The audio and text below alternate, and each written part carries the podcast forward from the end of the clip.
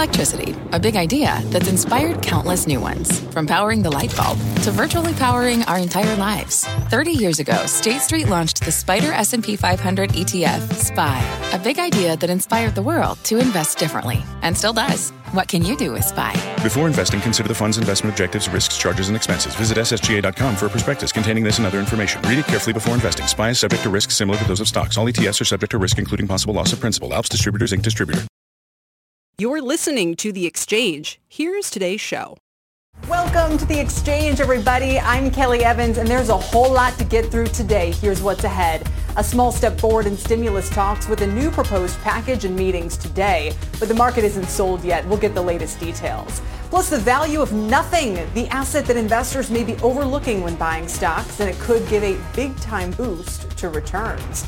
And the Tiffany battle continues. GroupWatch from Disney and Microsoft thinks you miss your commute. But we begin with today's markets. Dom Chu is here with those numbers for us. Hi, Dom. All right, so that's one heck of a virtual presence device that you've got going on over there right now. But I am going to look over here to the markets because at the lows of the session, we were down about 256 points on the Dow Jones Industrial Average. You can see we were positive at one point, but the S&P 500 still eyeing that 33 55 area. Remember, that's a big one there for those people who look at those moving averages. That's the 50-day. And the NASDAQ composite just about flat. So the real outperformer on the day, as it's been, outperforming to the upside and underperforming to the downside. Keep that in mind.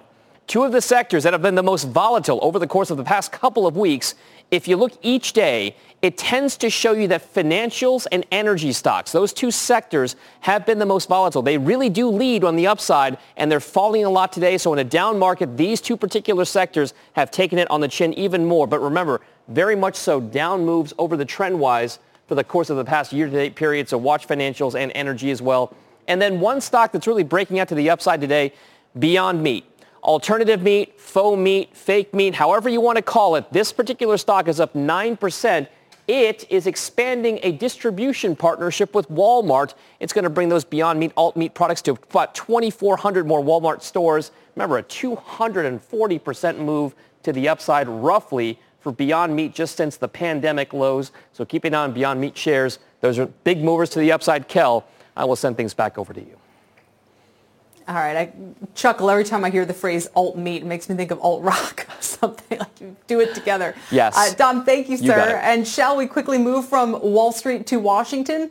The markets appear to be taking their cues from Capitol Hill. There have been a lot of talks, but so far little action. Ylan Mui does join us with the latest state of play this afternoon. Ylan?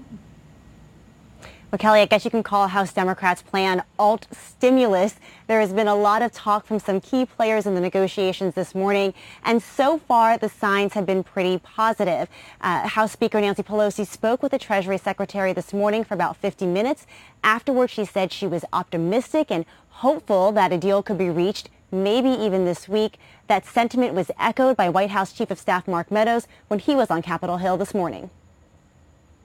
The secretary and I have had a couple of conversations this morning. We also had a conversation with the president. So hopefully we'll make some progress and uh, find a solution for the American people. Kelly, I am hearing privately from Republicans that there is basically no chance that they can support the Democrats' proposal as is. And right now it's still unclear what significant concessions either side will be willing to make. Back over to you. So, Ylan, are we just waiting for these talks to peter out and kind of go nowhere? I mean, it, it, I, I have wonder why we even follow them. It- you, you know what I'm saying? You know, it's interesting because uh, just before I got on camera here, I was speaking with a Republican source, and I said, I'm surprised that the secretary and the speaker are still talking to each other. And this person said, you're not the only one. So, you know, I think that there, as long as there still is those lines of communications that are open, there is still hope for a deal to be reached. But at the same time, uh, you know, there's very far apart. There's very little time left to cut a deal before the election. So we will see what comes out of this. Yeah. And Democrats are holding their weekly caucus meeting tomorrow. So that could be one of those inflection points. It's like they always said with the U.S. and Russia and the Cold War, the Soviet Union, you know, as long as there was a hotline between the two, you'd hope maybe things wouldn't get too bad. Ylan, we'll leave it there. Thank you very much. Uh, Ylan Mui with the latest from Capitol Hill. And while those stimulus talks struggle along in Washington, COVID cases and deaths continue to rise. The global death toll has now reached more than a million people. The U.S. has had more deaths than any other country, and the case count has started to tick back up. What if this trend continues? Well, Meg Terrell has more on that for us. Meg? Hey, Kelly. Well, what we might see if this trend continues is, of course, tightening restrictions, but probably more localized restrictions, not nationwide lockdowns like we saw at the beginning. And we are starting to see that across areas in Europe and in Canada. Of course, we remember last week the UK started to tighten restrictions there. Montreal uh, just now raising its status to what it calls red alert, not allowing guests to visit at home and closing restaurants, bars, movie theaters, and other businesses. We're also seeing across Europe these kinds of tightening restrictions. We saw Spain last week, the week before. Now the Netherlands and France starting to impose tighter restrictions in certain cities. The Netherlands' three largest cities and its health minister saying, quote, we're doing our best, but the virus is doing better. And two cities in the south of France also having to close bars, cafes, and restaurants for two weeks. Uh, of course, in the United States, we are headed in the wrong direction, and experts like Dr. Scott Gottlieb warn us about what that'll mean for the fall heading indoors, kids are back in school, kids are back in college campuses, work is trying to restart. People are becoming more complacent and tired of the restrictions. And so all of those conditions are going to set up a fall in the winter. I think that that's going to create a lot of risk. And you're certainly seeing the rising infections right now. So we're taking an awful lot of infection to probably what's going to be the most dangerous season for this virus. And Kelly, we're seeing evidence of that right here in the New York City area. Mayor Bill de Blasio saying that the positivity rate in New York City ticking above 3% uh, for the first time in months, the highest rate since June. The seven-day positivity rate still at 1.4%, and his threshold for considering closing schools is 3% on the seven-day average. Of course, thousands, hundreds of thousands of kids going back to school in the city today and indoor dining set to begin tomorrow. But of course, the city is talking about potential targeted restrictions in certain areas, seeing the worst case increases. Kelly? And we saw the market tick down uh, after that news. All right, Meg, thanks very much. Our Meg Terrell with the latest for us. So have the markets priced in this potential surge of cases, or could we face a repeat of the panic we saw back in March. Joining me now to talk more about that, Steve Wieting is Global Chief Investment Strategist at Citi Private Bank, and Dan Genter is CEO of RNC Genter Capital Management. It's great to have you both here. Steve, you're a little more constructive in general on the markets and on the economy. So, you know, what do you say to investors who are concerned about how much worse the headlines could get or if we start to have further restrictions on economic activity? Well, look, I think this near-term period where we have not only COVID winter, but significant policy uncertainty about the United States, when you can't be certain who will be the president of the United States, what party will be in control, then you're going to have some elevated volatility. It's already there uh, in the options market where you can see uh, twice uh, the usual level of implied volatility. Uh, and actual equity markets uh, only in the past month have sort of caught up with that. But that isn't the outlook for the whole year to come. And certainly when you think about the alternatives for issues that we will resolve, we will certainly uh, resolve the election by the beginning of the year. We will, uh, in every likelihood, with six COVID vaccines and late-stage clinical trials, um, have a very likely medical solution next year. It's going to be a very different economy. And then taking your money out of a good portfolio and putting it in incredibly rich bond markets or negative real yield cash doesn't seem like uh, an ideal thing to do. I think it would be very mistimed. So Dan, let me ask you this because some of the, the names, the picks that you'd recommend are in the financials, uh, in the energy space.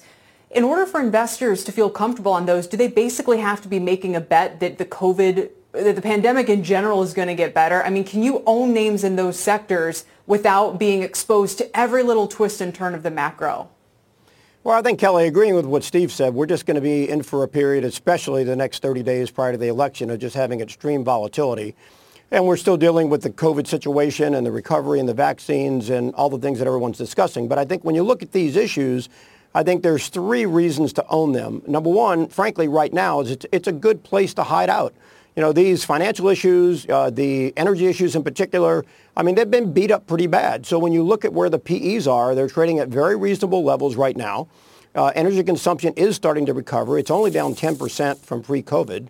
And we're seeing the economic numbers slowly but surely begin to recover. So if they're, if they're in a basing pattern where they are now, and many of them are paying 4%, some even 6% while you wait, it's only taxed at 20%. And I think clearly we're looking, you know, into 2021 of seeing earnings go up, you know, not dramatically, but 5 or 6%. So if you can wait this out, average out 4, yeah. 4.5%, it's a, it's a good place to really wait this out going into 2021. So maybe put differently, you'd say there's enough of a margin of safety there uh, because of the low valuations to even handle some bumps in the road that we might hit. Steve, I'll turn back to you then because real estate is one of the, the places that you're recommending. Why? Well, look, this is a very beaten down part of the economy. It's certainly a beaten down part of the markets. And certainly there will be some distressed areas. Uh, will we go back to use office space uh, at full occupancy as if nothing happened if there is uh, a COVID vaccine? Uh, probably not. Um, are we going to see shopping centers filled with uh, lots of parents uh, looking for a place to go with their children? Yes. Um, have we seen any reason why people who are going to use their home, using their apartment as their office, not pay their rent if they have a job? No. So I think that there are um, real distressed values, good dividends to be had. Uh, and in fact, if we take a look in credit markets, the commercial mortgage-backed securities market, for one, in uh, investment grade territory has higher yields uh, than the junk bond market. Uh, and so we always look for portfolios. We want to hold on to the things that have held uh, and allowed the economy to adapt. That includes technology stocks. Uh, many have got a bit too rich uh, to really concentrate and have at the very high level uh, at market weightings. Mm-hmm. But uh, we have to, we have to start to add. When you think about the economy the year ahead, you do need to take advantage of uh, these uh, lower prices now, uh, and that's why we have a modest overweight across yeah. the world in real estate assets. It makes sense. I mean, it's, it's an interesting point. Dan, I'll circle back to your specifics so our audience knows. You'd say Phillips 66, Sempra Energy, JP Morgan. Are there any others? Well, I think in general, again, there's some, some bottom fishing that you can do, additional names, Bank of America, et cetera, on the financials. And I think what you're seeing, Kelly, is that, uh, you know, loan creation is picking up. The government stimulus is bringing people back to work. People are getting reemployed. All the consumption numbers are going up. And I think, again, these are names that have uh, more or less bottomed out, and I'd be looking to buy them on any weakness and to be able to capture that dividend, which is just going to be very, very efficient. I mean, the bond market is very, very rich right now. Obviously, you're getting zero in money market funds. And, uh, and a lot of people, you can't just exit the market because you have huge embedded capital gains that you you have a certainty you'll have to pay as a liability. So these are just all strong names where that, that flow, I think you're getting in at a good price point with a three-year time horizon. All right. Gentlemen, thank you both. Appreciate it. Some specifics, some out of consensus ideas. Dan Genter and Steve Wieting talk about these markets. Coming up, the markets might have soured in September, but consumers did not. The latest confidence reading jumping. So what's behind the disconnect? We'll explore that.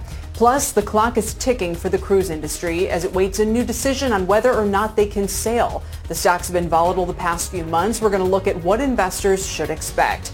And Disney says sharing is caring. GroupWatch is ahead of us in rapid fire today. We're back in a couple. Stay with us here on the exchange.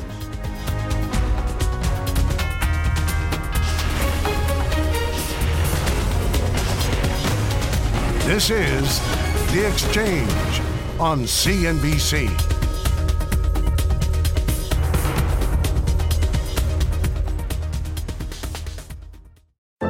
What's on the horizon for financial markets? At PGIM, it's a question that over 1,400 investment professionals relentlessly research in pursuit of your long term goals. Specialized across asset classes, but united in collaboration our teams provide global and local expertise. Our investments shape tomorrow, today.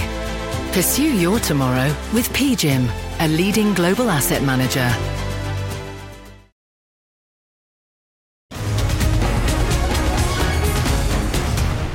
Welcome back to the exchange. Consumer confidence rebounding nicely in September after declining the two prior months. The conference board saying confidence at 101.8. That's our highest reading since March. Consumers are also more optimistic about the short-term outlook and all of this coming even as the market sold off last month and the COVID numbers picked back up. Joining me now with more on the state of the consumer and the economy, Steve Odland is president and CEO of the conference board and a CNBC contributor.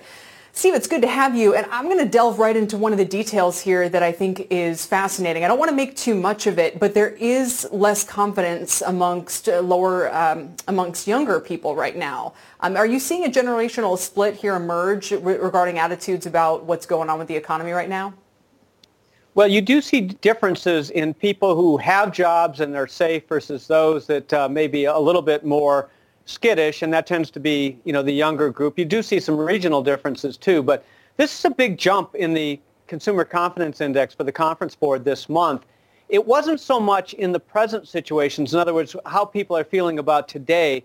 It was more on how they expect things to happen in the next six months, and they expect business conditions to improve, they expect jobs to improve, and they expect salaries to go up. But you just have to look at this and say, well, okay, that's because we should probably be into spring by that time. Maybe we'll have a vaccine. People are hmm. feeling like we could get back to normal. We're starting to edge that way. Now, the big question is, what does this mean for the holidays? Because if they're six months out feeling a lot better, but not so much today, in between we've got this huge holiday season, and the question is whether they're going to spend. This suggests that they should open their wallets a bit for the holidays. It's not going to be like it was last year, but it's not going to be like it was in the uh, early COVID days either. Steve, what do you make of the fact that we're not picking up on much angst, if you can call it that, over the stimulus bill? So, you know, obviously on the business side, people are looking for the stuff we've discussed, liability shield, you know, et cetera. Um, from a very top level, we know that there's concern in the economy broadly from the, from the economists and policy types about this are you picking up on this concern, though, amongst the consumers themselves? And if not, why do you think that is? I think that they, we're not. And the consumers themselves are looking at what they're experiencing now and what their companies are telling them or what they feel like they're going to experience in six months. So right now, you're either doing great, you know, which is a good sector of the economy, or not, and you've got assistance. They're not depending on the bill, and I think that's what it tells us. They're not expecting you know, big, great things on the stimulus. Now, from a business standpoint, small businesses are expecting it. Large businesses that are in trouble, like the airlines and so forth, are expecting uh, some stimulus help here. But I don't think that you're seeing it at the consumer level because their jobs are more dependent yeah. on, you know, the here and the now. Do you think that the order, you know, we, we go back throughout history and, and we look at, you know, the market sensitivity to all these different kinds of indicators and we say, okay, you know, jobless claims are usually a leading indicator. Consumer confidence usually a coincident indicator. The unemployment rate is usually a lagging indicator. But is that all scrambled right now? I mean, jobless claims certainly do not feel leading. They're probably lagging. Consumer confidence, do we categorize that as lagging or as leading? And when you, your point about the small business is why I bring this up. Is that now a leading indicator? Because if they're the ones where confidence is really deteriorating, they're the big employers in the economy. Is that kind of where we're picking up on some early trouble, trouble signs? Well, I think you could look at this, these results as an early indicator because it's, it's projecting out six months. That's where you see the big change. You know, we're about halfway back to where we were uh, at the depth of the, the early COVID days and pre-COVID. So, you know, we're, we're about halfway. People are feeling like we've gotten through a lot of it. But a lot of this is just unknown, right? So it's their expectations based on what they're projecting will happen. And, you know, there's an election in here which is not indicated uh, in, in these numbers at all. So I think it's a little bit of, a, of an early indicator, which means it's a good sign, which is why I'm feeling better about the holiday season than I did a few months ago. But, you know, the, the big thing is the, the, these small businesses. And I say that because it's a huge amount of employment, as we all know, and they're not being taken care of here. A lot of them have been shut down you know, as we know, and you know, in some areas they're being allowed back, but but they're being allowed back in such a restricted way that they're not back to normal. If they're not, if they don't get, if we don't get those PPPs back in, in some of these sectors taken care mm-hmm. of, you know, if we don't take care of the airlines, we may not have an airline industry. So these are really important things. I think Congress and the administration understands this, which is why they're moving back towards a bill. But I, the real wild card here, as you said, and correctly so, is the small business sector. Yeah, it, it's fascinating. Uh, again, it's it's different. I mean, this is a pandemic. This is not like the recent recessions we've been through, and I think we have to kind of watch all the data with a, with an eye to that. Steve, thanks very much for joining us to talk through the confidence numbers. Appreciate it. Steve Odland with the Conference Board. Still ahead here on the exchange, it's the value of nothing. Are investors not placing enough value on the kinds of assets that you can't see? Bank of America says they're not, and they're going to join us to explain why and how they're playing it. Plus, a spicy stock. We'll look at one company whose PE, whose price to earnings multiple, is outpacing some of the biggest tech names and has done nearly as well since the lows. That and more ahead on the exchange. Stay with us.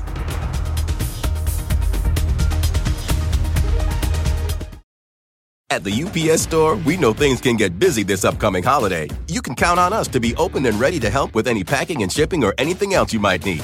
Is there anything you can't do? Um, actually, I don't have a good singing voice. the UPS. Nope. But our certified packing experts can pack and ship just about anything. At least that's good. The UPS store. Be unstoppable. Most locations are independently owned. Product services, pricing, and hours of operation may vary. See Center for details. Come in today to get your holiday goodies there on time. This podcast is supported by FedEx. Dear small and medium businesses, no one wants happy customers more than you do. So you need a business partner just like you. Like FedEx, who understands your passion for serving your customers because they have the same commitment towards you. That's why FedEx offers you picture proof of delivery, packageless and paperless returns, as well as weekend home delivery to 98% of the U.S. on Saturday and 50% on Sunday. See the FedEx service guide for delivery information. What's more, FedEx Ground is faster to more locations than UPS Ground. Trust FedEx for timely deliveries. See what FedEx can do for your business. Absolutely, positively FedEx.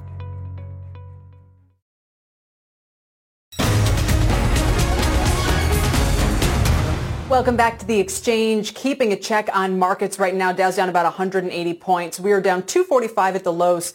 So we're up from that, but we're still firmly in the red across the board by anywhere from a third uh, to about two-thirds of a percent ranked there from the NASDAQ to the Dow. As I mentioned, we did see some weakness after New York City's COVID case count. Meg Terrell spoke to us about that uh, at the top of the hour. In the meantime, let's check in on the sectors. And it's the flip side of what we saw yesterday. Today, all 11 are in the red. Energy, financials, and industrials leading the decline. So typically your reopening rotation basket, you're not seeing that today. Again, it speaks to some of the pandemic angst uh, that is out there. Let's check on some of the individual movers this hour. And RH is getting another boost on the street after Cowen upgraded the stock to outperform from market perform.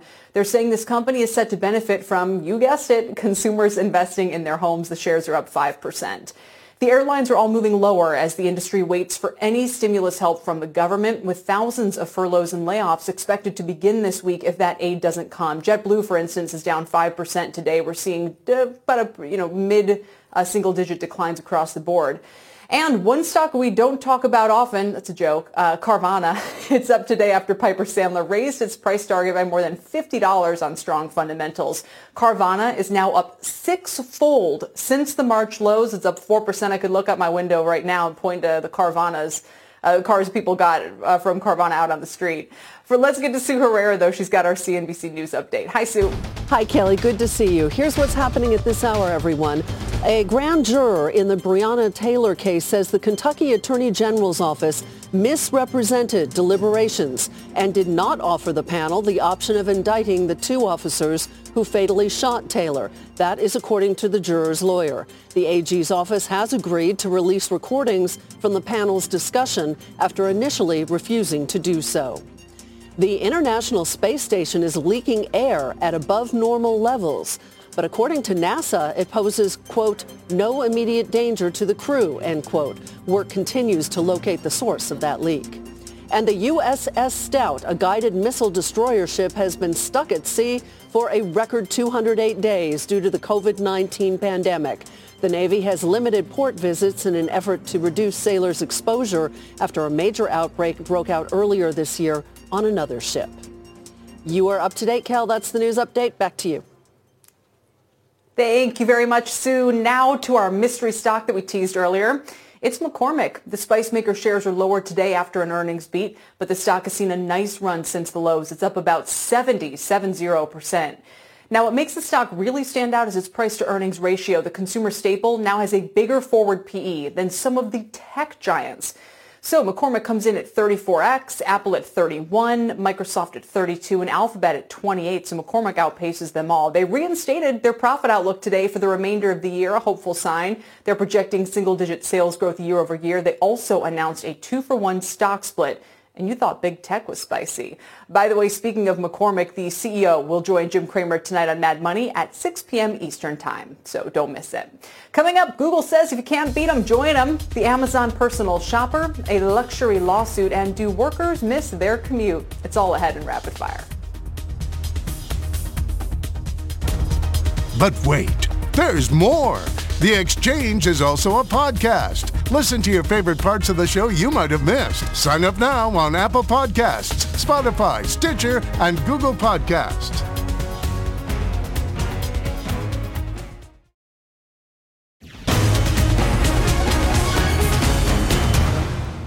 Let's catch you up on a few stories that should be on your radar today. It is time for Rapid Fire. Here to break down the headlines, we welcome Robert Frank, Julia Boorstin, and Jon Fortt. And our first topic today, if you can't beat them, join them. That's what Google seems to be doing by requiring Android app developers to use the company's in-app payment system, which takes a 30% fee from each transaction. Sound familiar?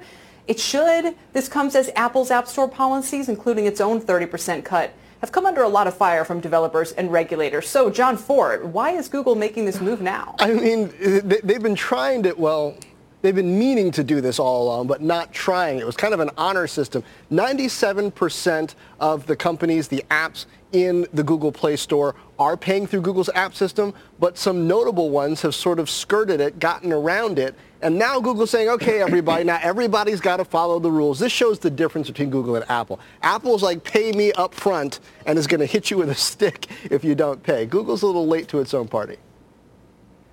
Julia? I think it'll be really interesting to see what happens here in terms of Google's Android platform allowing people to use other app stores. Google has been a little bit more flexible, as Jon said, but something that Jon and I have talked about a lot on Squawk Alley is this idea of these platform wars. And right now you have Google and Apple that are the gatekeepers. You have to pay them effectively a tax if you're going to be distributing through them. And historically, Google has been a lot more flexible. They said that next year's Android release would make it much easier to use other app stores, and we just have to wait and see if they continue to do that or they're using this as an opportunity right now to really align with Apple and double yeah. down. If I were Apple, I'd be loving it because it's like, look, we're not the only ones. Google's doing it too. This is just industry practice. What's the problem?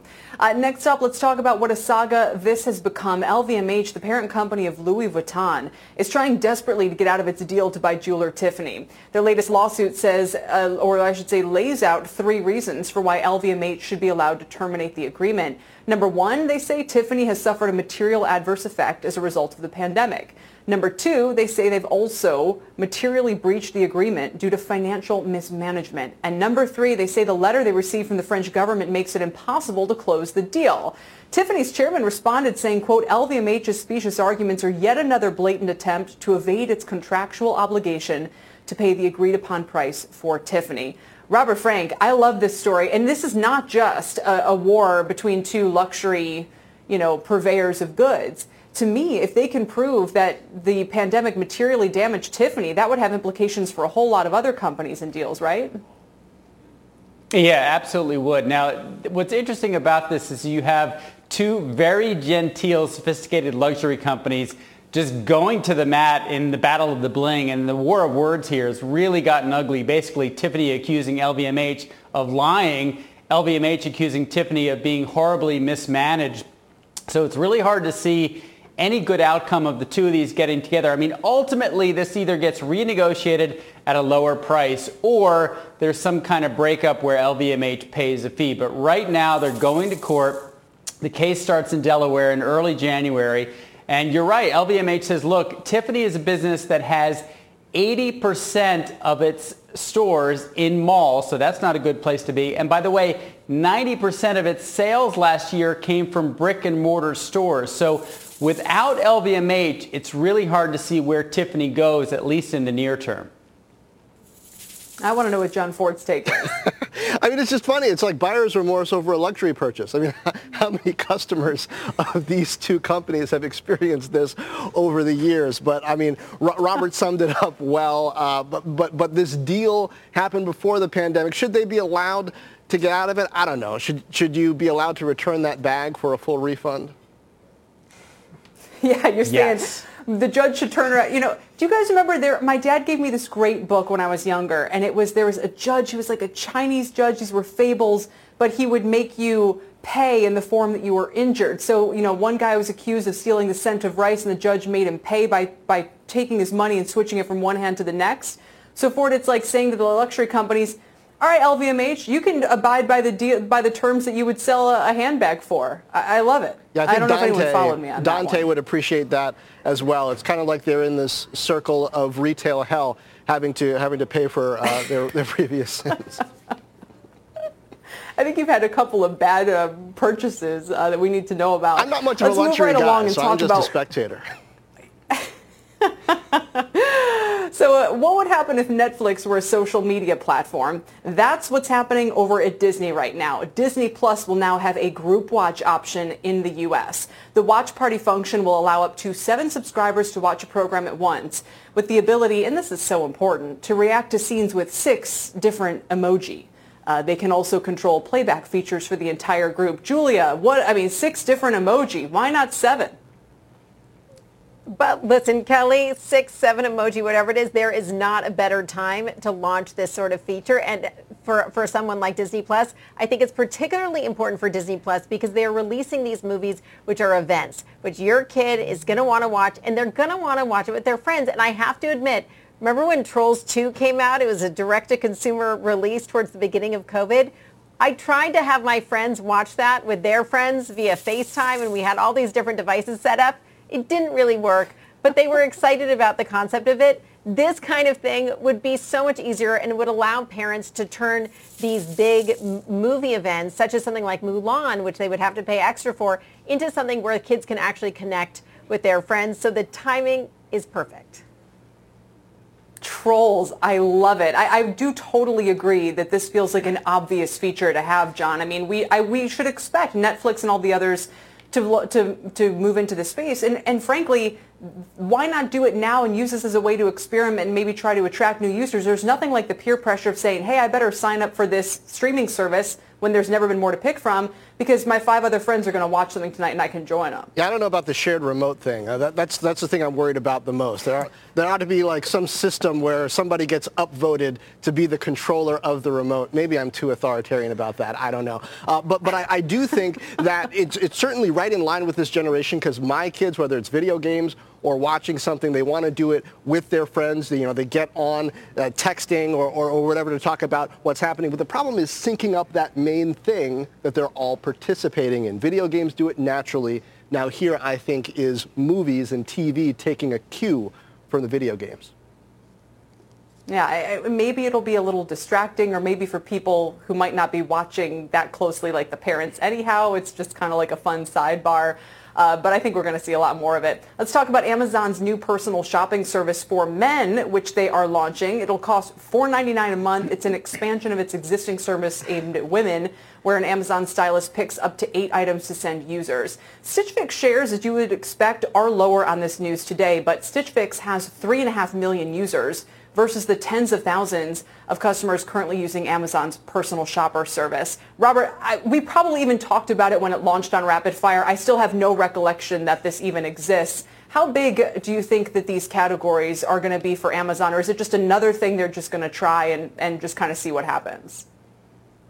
Well, they already do it for women, and it's obviously working well. they have tested this in Canada for men, and, and look, I think there is a audience out there for people that just don't want to think and don't like to shop and like to have things sent to them. They could try them on, send them back. For me, the problem is they say there's going to be a stylist that, that individually works at Amazon and picks your stuff. I think it's all going to be some algorithm.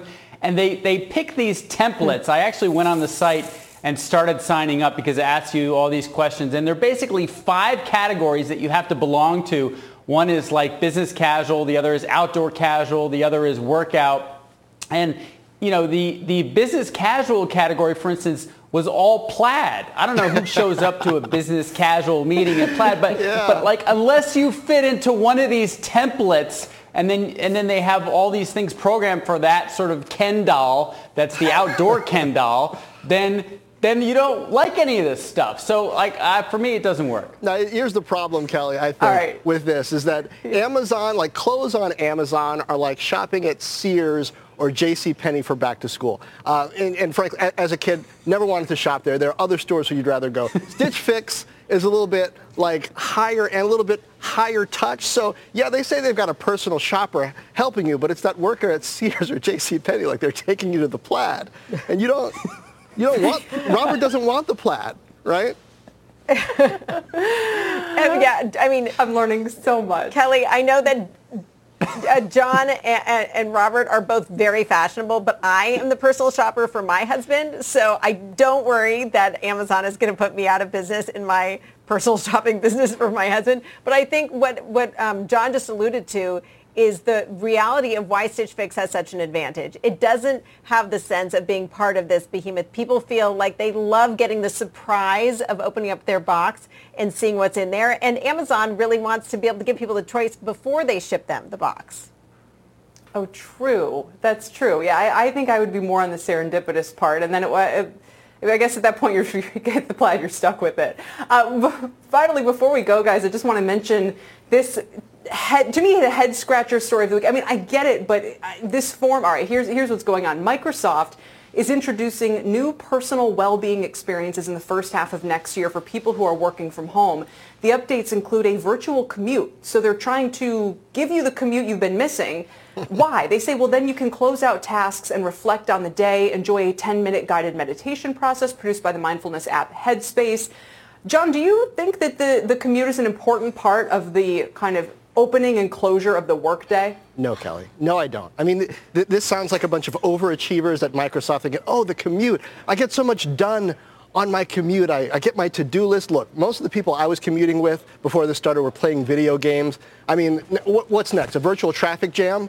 That people can kind of sit there and, and bang on the table and pretend they're honking a horn? I don't know. I don't like it. Robert, I, all I know is it's Yeah, character formation for me, the commute every day, and uh, you know, trying to not lose my cool in traffic. It just show, you know, it's, it shows how how far of a journey there is still to go. I miss the podcast, though. I do. Yeah, look, I get the idea of demarcating your day, having a beginning and an end, and when you're at home, you're just always working, or at least I am.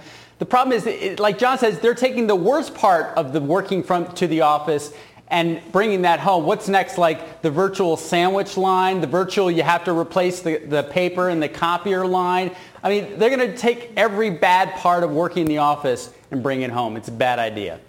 Julia will give you the quick last word on this. I don't think creating a virtual commute when I have to also be staring at a screen like I do in the rest of my day It's going to address the fact that the workday has just stretched out. Microsoft Teams has seen a dramatic increase. I believe it was a 48% increase in the volume of chat on Teams between 5 p.m. and midnight. Yep. Giving me 10 minutes when I'm not supposed to be looking at email is not going to fix that fact. Just as long as they I, give I us... think the Wall Street Journal. just as long as they give us virtual kid interruptions when we come back to the office, right? That's, that's how that should work. Check out the Wall Street Journal today. They are calling, they say now some employers are offering Zoom breaks once a week because people are getting so zoomed out. Guys, thank you all today. Robert Frank, Julia Boorstin, and Jon Fortt. That does it for Rapid Fire. We greatly appreciate it. Coming up, the clocks are ticking on a couple of important COVID guidelines and further relief packages. The cruise industry is one in limbo ahead of the expiration of their no-sale order tomorrow. While unemployed Americans' extra benefits have expired, we're going to look at the fallout if time runs out on these right after this.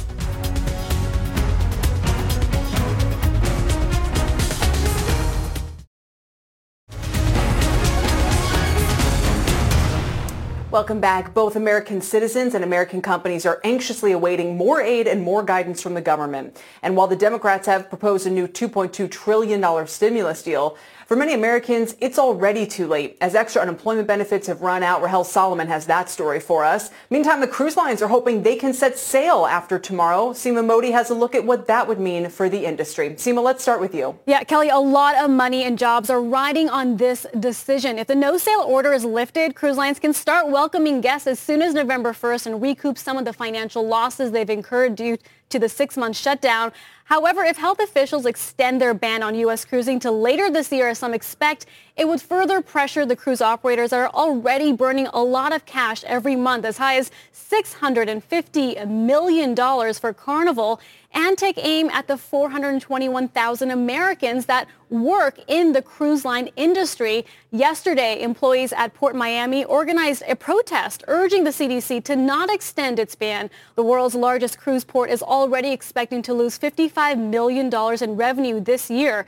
Now, if it is a suspension that the CDC goes with, then the cruise lines and their loyal customer base, they want answers. In addition to the testing of crew and passengers and the extensive list of steps the industry is taking to keep their ships COVID-free, what else do they want to hear? What do they want to see on board? And we want those answers soon. Uh, that, expect, that announcement from the CDC expected uh, in the next couple hours, Kelly. Wow. All right, Seema, thank you very much. Seema Modi. Let's get to Rahel Solomon. Meantime, for what's at stake for the millions of unemployed Americans waiting on any extra more, uh, any more extra benefits, I should say. Rahel? Hi, Kelly. Yes. So while the unemployment rate last month did dip to 8.4%, the lowest level since the pandemic began, tens of millions of people are still out of work. People like Colton Harpy of San Diego. He is a stand-up comic and worked security at a comedy club.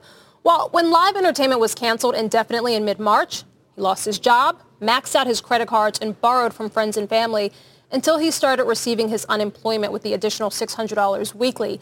That, of course, ended in July when President Trump announced an additional $300 weekly benefit or lost wages assistance. Harpy says he was relieved. That is until he found out that his state unemployment is actually $2 below the minimum to qualify for LWA. That's when the nightmare just kind of began again. And it's you know I have trouble sleeping at night. Um, I, I don't know day to day how I'm going to buy food and stuff. So it gets tough. It's it's it's really tough. So Kelly, LWA, as you know, is now long gone. FEMA tells us the maximum benefit any state could have gotten was six weeks beginning August 1st. So without this additional action in Washington, Kelly, many more people will be solely reliant on their state benefits, just like Harpy. It's so tough. Rahel, thank you very much for reporting that for us. Rahel Solomon with the very latest. Still ahead here, the majority of assets on the S&P 500 are now intangible. Think patents and proprietary data. We're going to look at the big value of nothing and why it's outperforming the actual value index. That's next. And then tomorrow, Delivering Alpha is back for its 10th year. Joining us, Steven Mnuchin, Stephen Schwarzman, Mary Erdoes, Carla Harris, Chamath Palihapitiya, and many, many more. Visit deliveringalpha.com to learn more and register. We'll see you in a couple.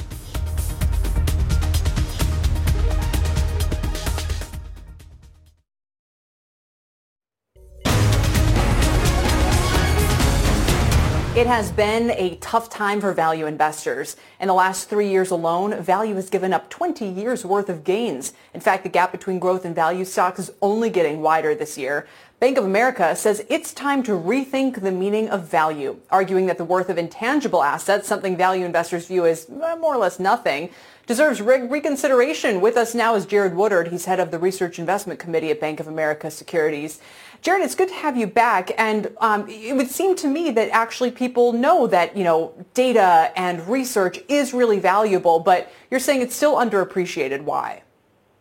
Well, that's exactly right. I'm glad to be with you because uh, so many investors might not realize that a lot of the conventional metrics that we've used for decades to find good value opportunities, things like a price to book ratio, often use uh, calculations that exclude intangible assets like patents, like proprietary databases, research and development, even investment in, in our own people. We think that the value of those kinds of assets is not zero dollars, as, as so many of the market metrics calculate today. Um, and in fact, those things are incredibly um, valuable. And, and so if we include those, we think you get very different results, and it creates some opportunities for value investing that, as you mentioned, haven't been available for a very long time. We're on the cusp of the worst decade now for, for value investors in history, worse than the dot-com bubble, and it's time for a rethink. Let's talk about some of the companies that value investors should have you know, in their baskets, on their screens, whatever you want to call it, by this standard. What would some of those names be? Well, it's important to realize, I think, that traditional value investment uh, indexes and strategies have had really big holdings, big overweights in sectors like financials and energy. If you start to include the value of intangible assets, um, then many of those traditionally big overweights in, in banks or energy stocks uh, decrease a bit. And actually you find that there are better opportunities in some other sectors like consumer discretionary stocks, healthcare stocks, even consumer staples.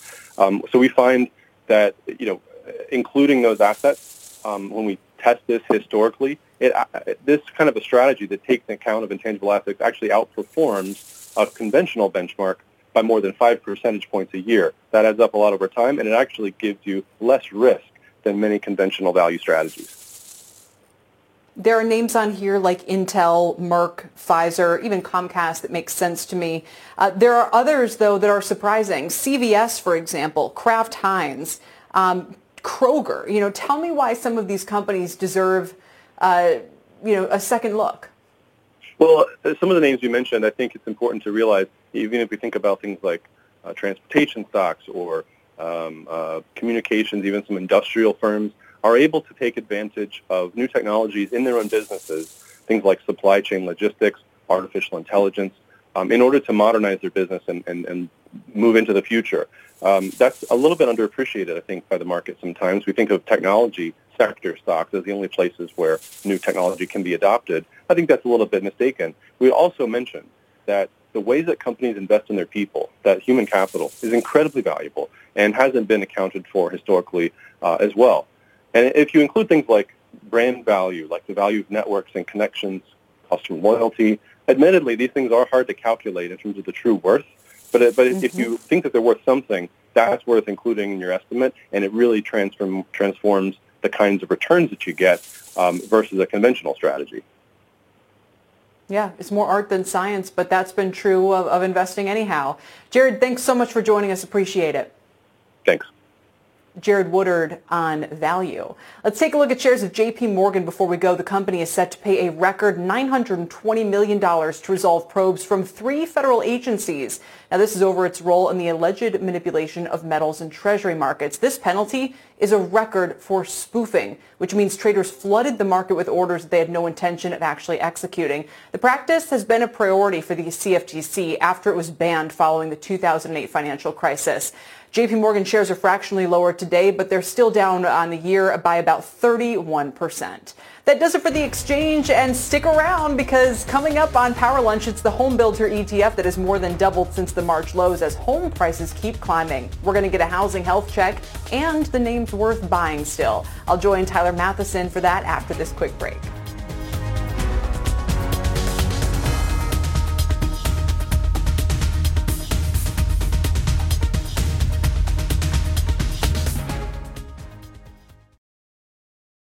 You've been listening to The Exchange. Make sure you're subscribed to get each episode every day, same time, same place. This podcast is supported by FedEx. Dear small and medium businesses, no one wants happy customers more than you do. So you need a business partner just like you.